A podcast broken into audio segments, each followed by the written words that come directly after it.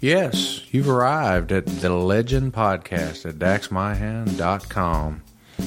How did I become a legendary sports figure? How does anyone become legendary?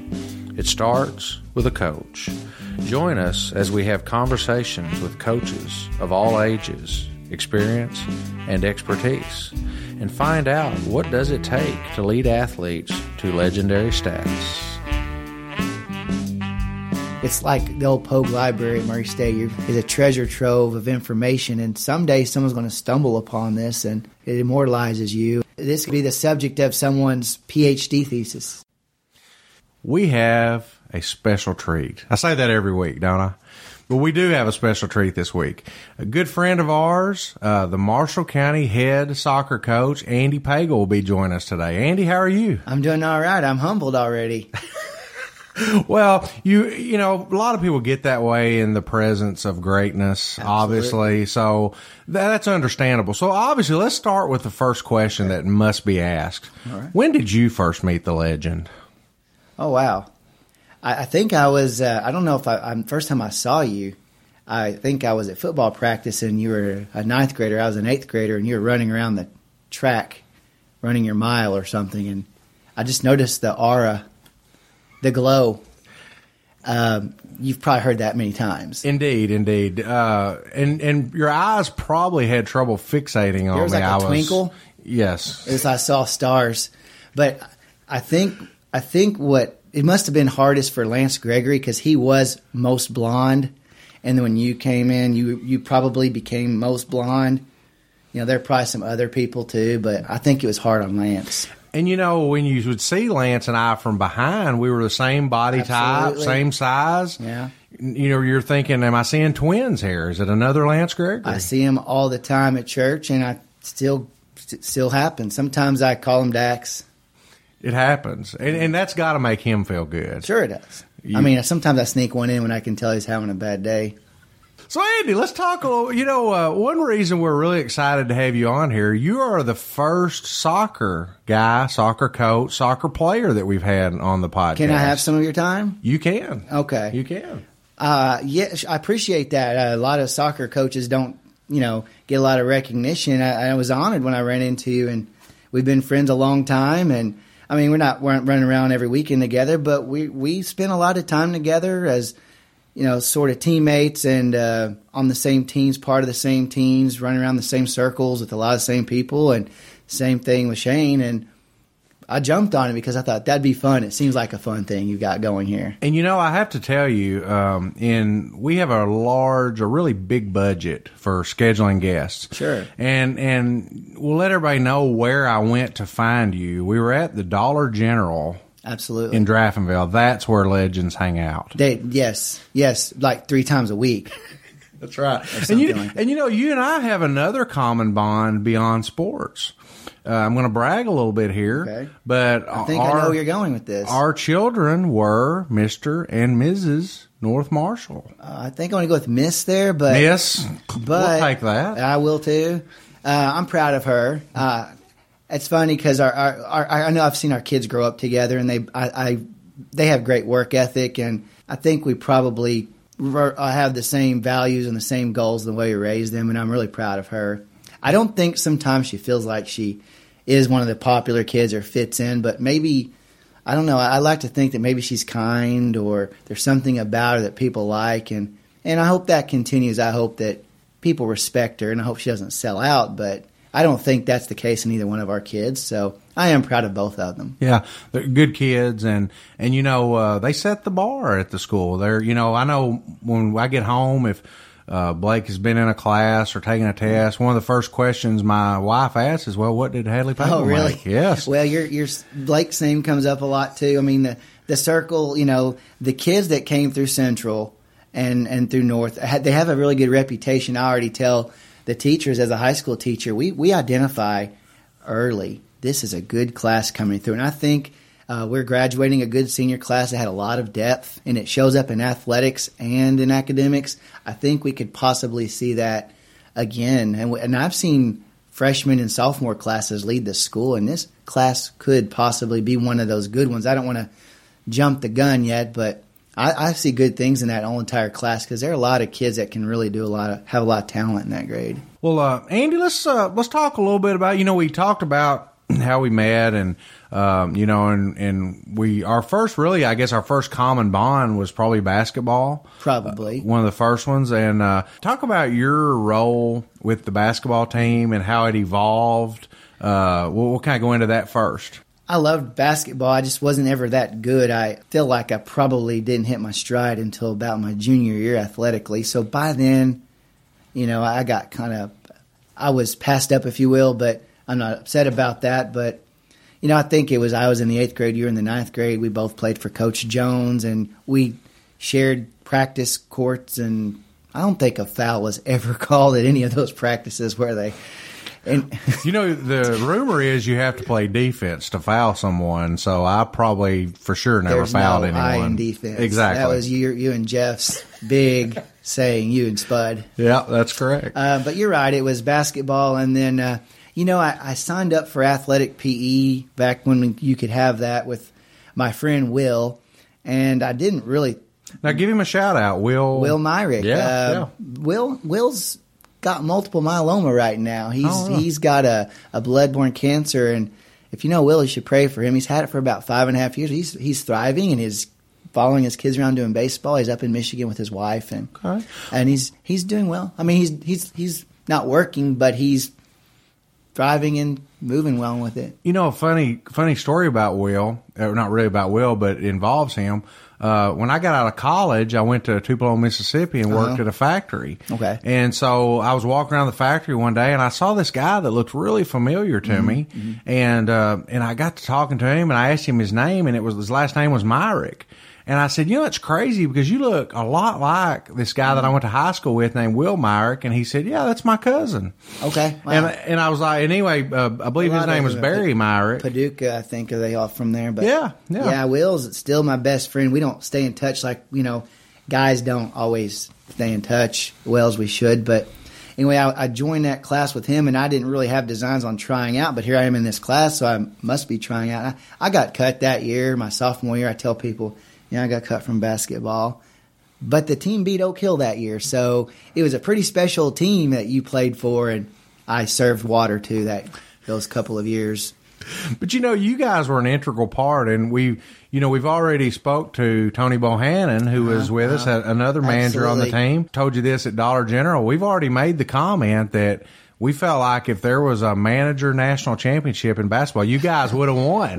We always wished there would be at least a regionals or something. We would have had a good time with it because, I mean, we felt like we were part of the team. What the good thing about it, I guess, is the fact that 3 or 4 of us got cut and we had the love of the game, but we were around and we could semi-participate and have a little credibility. I didn't jump out as much as some, but we got to do a lot of things. And when you spend that many hours, and I know – you and the other players were tighter, but, you know, when you spend that many hours on buses and on rides and waiting, that was when there was one gym and you had to wait around and just clown around and watch TV and, you know, visit. You form bonds and they don't go away, and, you know, that's a little bit of shared suffering there together too, you know.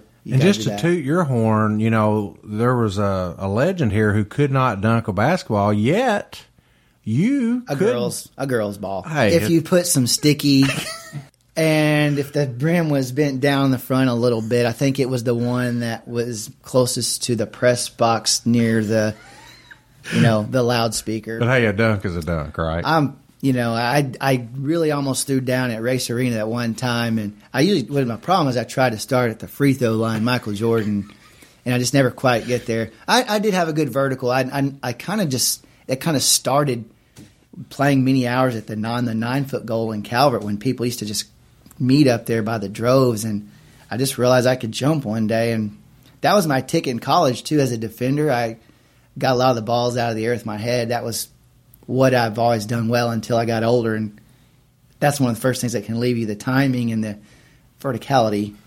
But you know, that carried me a long way.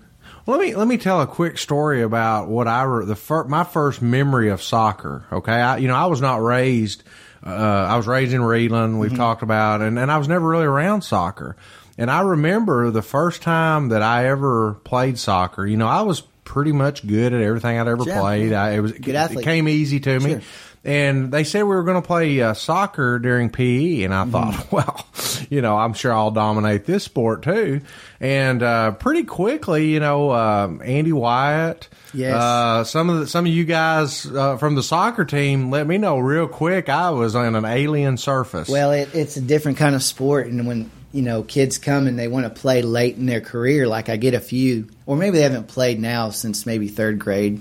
But I always worry, think, I hope they can get back into it. How about maybe goalkeepers where they can break in a little bit easier? But it's different. And Andy Wyatt and Scott Howard and Scott Phillips and that bunch, Brad and Brian, and I can think of them now. And they were seniors for our first regional championship team and led us then. And the core, we as juniors came back. And we were I can't say we were the pioneers because actually it was – Danny Conrad and a few of those guys, Joe Scholl, they played a crude form of soccer about 5 years before we did.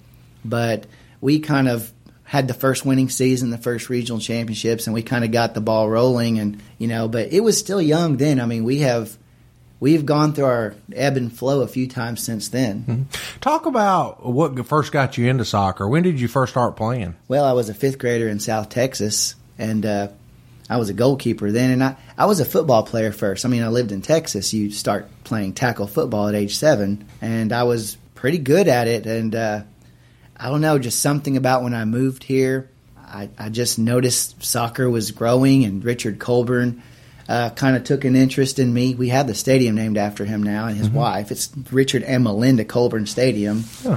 In the last 4 years.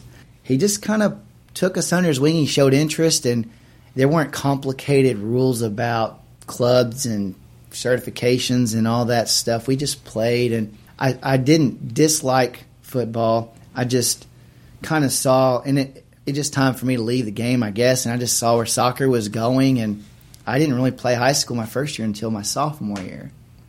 And I always consider myself like more of a football, basketball, baseball guy, and I just kind of fell in love with the game, and it's taken me a lot of places. Yeah. We're talking with Andy Pagel here, Marshall County's head soccer coach. Yeah, Andy, talk to us about your high school career, some of your memories. You know, I know you mentioned winning the first regional in the school history. Mm-hmm. Kind of go through that with us. Well, it was really exciting, and it just kind of unfurled. Some of the greatest seasons we've had, and maybe you've been a part of these, are the ones you don't go in with the highest expectations. It just kind of unfolds.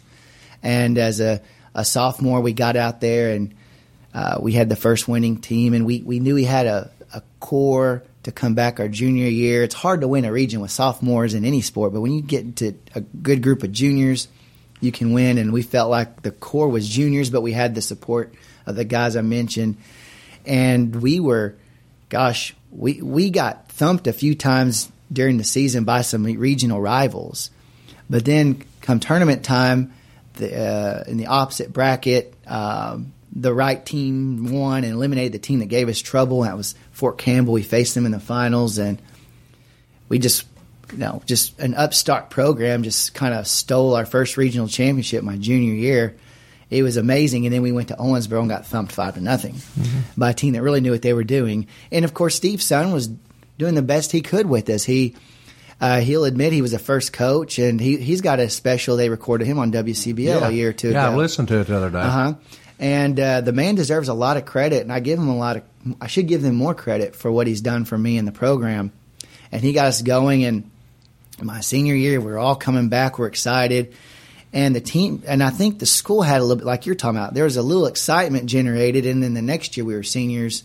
There was a lot of excitement generated. We had our first radio broadcast, which we still have, and we had some things that soccer programs just don't have.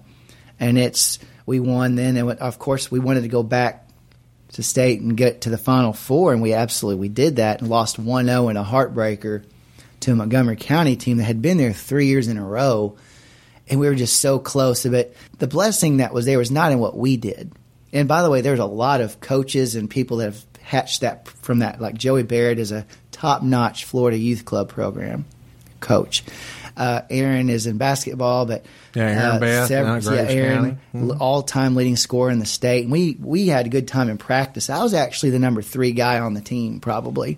Mm-hmm. William Myrick was the number 2. And what the beauty of it was, the kids behind us caught on. And now I'm talking about the kids that are 5, 6, 7 years younger than I am, and they're the ones who got the ball rolling with the numbers and taking the program to new heights and winning more regional championships. And that was our legacy. It was the good news that soccer took me places. I got selected to be on a, I would say, kind of like a Kentucky All-Star team. The story is Will checked his mail, and he was invited, and he was excited, and I hadn't checked my mail. And I thought, well, I'd want to go. And I went, and we checked my mail. We drove to the post office, and there mine was.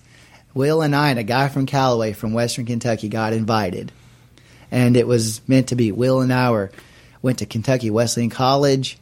We went together there, and it's worked out. It's gotten me to Europe and some other experiences, and it's helped me get a teaching job as well. And it's just been a blessing for me. Yeah. Talk about some of the coaches that, and maybe some of the influences they had on you in different ways through the years. Wow, that's a good question. I think about this quite regularly. I mentioned Coach Sun, and Coach Sun really wasn't our X's and O's guy, and no one's going to argue that. But let me interrupt you. I heard on the podcast he never played soccer, knew nothing about soccer. He could tell us to pass in triangles because he was the geometry teacher. But that is the basic. Yeah. That's what it breaks down to in probably in basketball too, is that your triangles. I should give him more credit, like I said, and influenced by him. The man who took me to Europe, his name is Rick Kazee. He was a good influence on me. Roy Che, my first college coach, and then Dale Helfrick, my second college coach, really took my knowledge of it to another level, and he's now the head coach at Trinity in Louisville. Don Walker, as his assistant, I watched him operate. I learned how to take the lumps. Don Walker, who was the coach for 21 years, one of the all-time winningest, I would get frustrated by him because he wouldn't maybe not address certain things I thought he should address. But he was a humble guy. He didn't, strike back at his critics. He let things roll. Off, and I'm not saying he was lenient. I'm just saying he understood that you don't get fiery and you just stay the course and those kind of things. But Alan Hatcher was a big, watching him coach and watching the preparation. We do a lot of preparation, far more than most high school coaches do, with film breakdown and things like that. And I saw him work, and he was an influence for sure. Yeah, he's come up a lot in our podcast, Coach Hatcher. Sure, he's an influence to a lot of people in our age group, as was Coach Bach. Yeah, that's true. Mm-hmm. We're talking with Andy Pagel here, Marshall County boys soccer coach. So I guess what was it that made you want to be a coach? Was there a moment, or what do you? Well, it's funny because I pulled up here and I noticed this is a CAD. This business hatched from the same classroom I think I was in my junior year, Shane and John senior year. And I was, all my life, I was going to be an architect or a blueprint drawer and a builder or some type of civil engineer or something. I just, from a kid, was a math, science-minded kid. But when it converted over to computers, it just kind of turned me off. And the excitement that the soccer team generated my senior year made me think about mid-season. I want to come back here. And remember, we were in infancy then.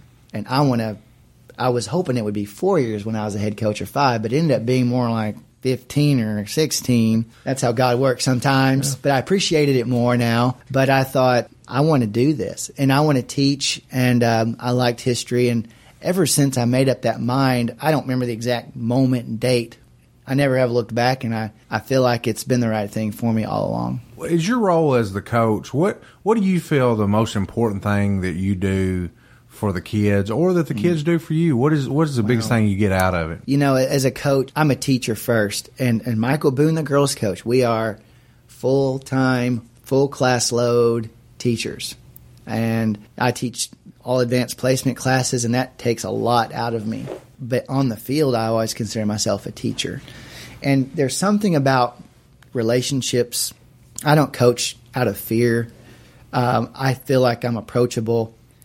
When I hear someone say, my son's afraid to talk to you, I'm a little excited because I appreciate that and appreciate the respect, but I also don't want to be that person. But I know that's a healthy respect. I think where I really try to do is understand that they need me to get where they want to go, and I need them to get where I want to go. And with soccer, it's really and I hate to use this collaborative term because it's kicked around so much, but it's a collaborative effort. I've got to get their feedback because I do the work at practice, and I try to put the scenarios out there that they're going to run into in a game, and I'll manipulate the variables to get what I want out of a practice because I can't tell them except for corner kicks and free kicks. You stand here, you make this run. It's free-flowing. There are no timeouts. So my job is really done at practice. And so during the game, you'll see a lot of exchange, and the kids I have to make them decision makers. I have to empower them. And for me to empower them, it's a little bit different. It's not like your rah-rah football, to some extent baseball, not as much, but at basketball, the kids can't be in a fishbowl. And they love that because their coaches can ruin it for them, but sometimes I coach better when I coach the least. And the kids are drawn to that. It doesn't mean I never get on to them. It doesn't mean that we're a pushover. I know soccer's the sport where if you listen to ESPN radio or college sports, they're like, we don't want to be like soccer where everyone gets a trophy and gets a snack at the end of the game. You know, I hate when they say that and I hate flopping. And American soccer players hate flopping just because you see it on some of the South Americans. But basketball seems to have taken that over. American basketball players are much bigger floppers than American soccer players. Yeah, and again, watching you guys was the first soccer that I was ever really exposed to. Most people. Yeah, I've watched some World Cup, especially when the Americans are involved. Sure. I want to, it's the nationalistic pride. Sure. And I have seen what you're talking about on the flopping, where nothing happens and a guy falls down and it's frustrating. Screams bloody murder. We will pull our kids off the field if they do that. Yeah. And that won't happen. And you don't see that around here, and you don't see that generally in the American game either. Even at the World Cup level, there's something about we're not going to be that way. Yeah. Well, and I would ask you this, and this is kind of a little bigger than us here in Marshall County, but what condition would you say American soccer is in right now, where it needs to be, or just what do you think? I don't know, because just when you think they're going to break through and be that top 10 team in the world, they run into a Poland or a Romania, and you think, well, we should just whip up on them, or Slovenia. And we're talking about kids, people that have played it all their lives. And, what if Derek Jeter and LeBron played soccer? It'd be different. Yeah. Our soccer players are about we have a large pool of athletes, but we're not where our best athletes are playing soccer. We get that. It's coming in a little bit more and more. Michael Bradley's an incredible athlete, and you've got to respect him when you watch him. Tim Howard is phenomenal, but there aren't enough of those. And the Germans and those guys are the top athletes those places have to offer generally. Because I was going to say, last time I checked, the Germans have not won a World Series yet. Is that correct? They haven't, and I don't think that anyone's talking about it either. I think the Dutch have come closer. They have. The Dutch have in the World Championships. Yeah, I've seen the Dutch. Yes, that's my favorite world soccer team, other than the Americans too. But it's the Dutch. Yes. So what is it about the Dutch culture? You like? It's a culture, and it's something that they do down there, or up there, I guess you say. When they do their youth programs, they have what they call an academy, where it's kind of like PE with a soccer ball, and they don't have teams early. They just go and they play. Here's the thing. Everyone wants to claim our little kids when they're 5 years old. And I would be happy if we all said, you know what, let them not play in a single league until they're 7 or 8. Yeah. But the cat's out of the bag. Either they're in gymnastics when they're 3, or for crying out loud, we have under 4 soccer. Kids are in diapers. It's awful. And we have it, and I'm part of it. When we talk about, you've built a program, or you're a part of a program that has been built, and you're a large part of it. A lot of us have been part of it. In a perfect world, how would the youth programs of Marshall County that feed your high school, how would they work? Well, we tried it one time and we lost numbers like dramatically because people want to be affiliated with a team. With the, what you're talking about versus the European style, mm-hmm. the kids in the European style would go and they would, and we did it here for a season or two and we lost numbers, but you wouldn't be assigned a coach, but there would be coaches out on the field, and the first 6 kids in that age group that showed up would go to a certain coach. And there was, I was the organizer of it, and I developed a curriculum, and all the coaches had the same practice plan. And the idea was they would learn the technical skills, and at the end they would all scrimmage, and no one would ever be on the bench. Well, we started losing people, and they want a team, and they want a color, and they want a coach, and they don't care if half the kids are sitting on the sideline at a given time. So we've done that, and even though it's not the best option, our numbers have tripled in the last 3 years, and we've gone to the elementary schools and done some demonstrations and gotten out there and gotten a lot of kids. Again, we're here with Andy Pagel, Marshall County high school soccer coach. I would say, as an outsider looking in, we've got pretty good facilities here in Marshall County. I know we've got Mike Miller Park with absolutely. Fields, mm-hmm. Calvert. I know there are fields, of course. Yes. Your high school fields second are nice. Second to nowhere. Really? I mean, I've been to UK soccer fields, and I've been to U of L soccer fields, and U of L is a state-of-the-art, brand new. Our surface is better. Our dugouts and bleachers aren't, of course, the capacity or quite as nice, but everything else, I mean, for a high school program, I don't know that I've ever seen a better facility. And our football facilities are great, too, and the baseball field looks beautiful. And I tell you, we have some David Palmer and his crew of groundskeepers, Michael Cross, are fabulous. They take so much pride. So Andy, mm-hmm. as a coach, you know, I know you served quite a few years as assistant. Sure. About 13? 13 years an assistant. Something like that. What was the biggest thing you took out of that? You know, because I know you had dreams of being a head sure. coach, as most people who get in coaching do. Almost every assistant coach should have those aspirations because you want more. And I've seen people get fired because they didn't have the aspiration. And, I don't want you to be my assistant if you don't want to be a head coach someday, because you're just too content. But I did, but it made me hungrier or more hungry, and it made me want to see the vision that I had and that I would put together. And it allowed me to grow as a person and, of course, get my kids older and build up my marriage a little bit more. I mean, that's hard. You know, those kind of things are hard on a marriage and on a family, and so you got to get that foundation. And during that time, there was a 4-year period that I left high school coaching. I just felt like I was spinning my wheels, so I took some other avenues, and I became a deacon during that time. I think that was kind of God's way of making me get closer to Him.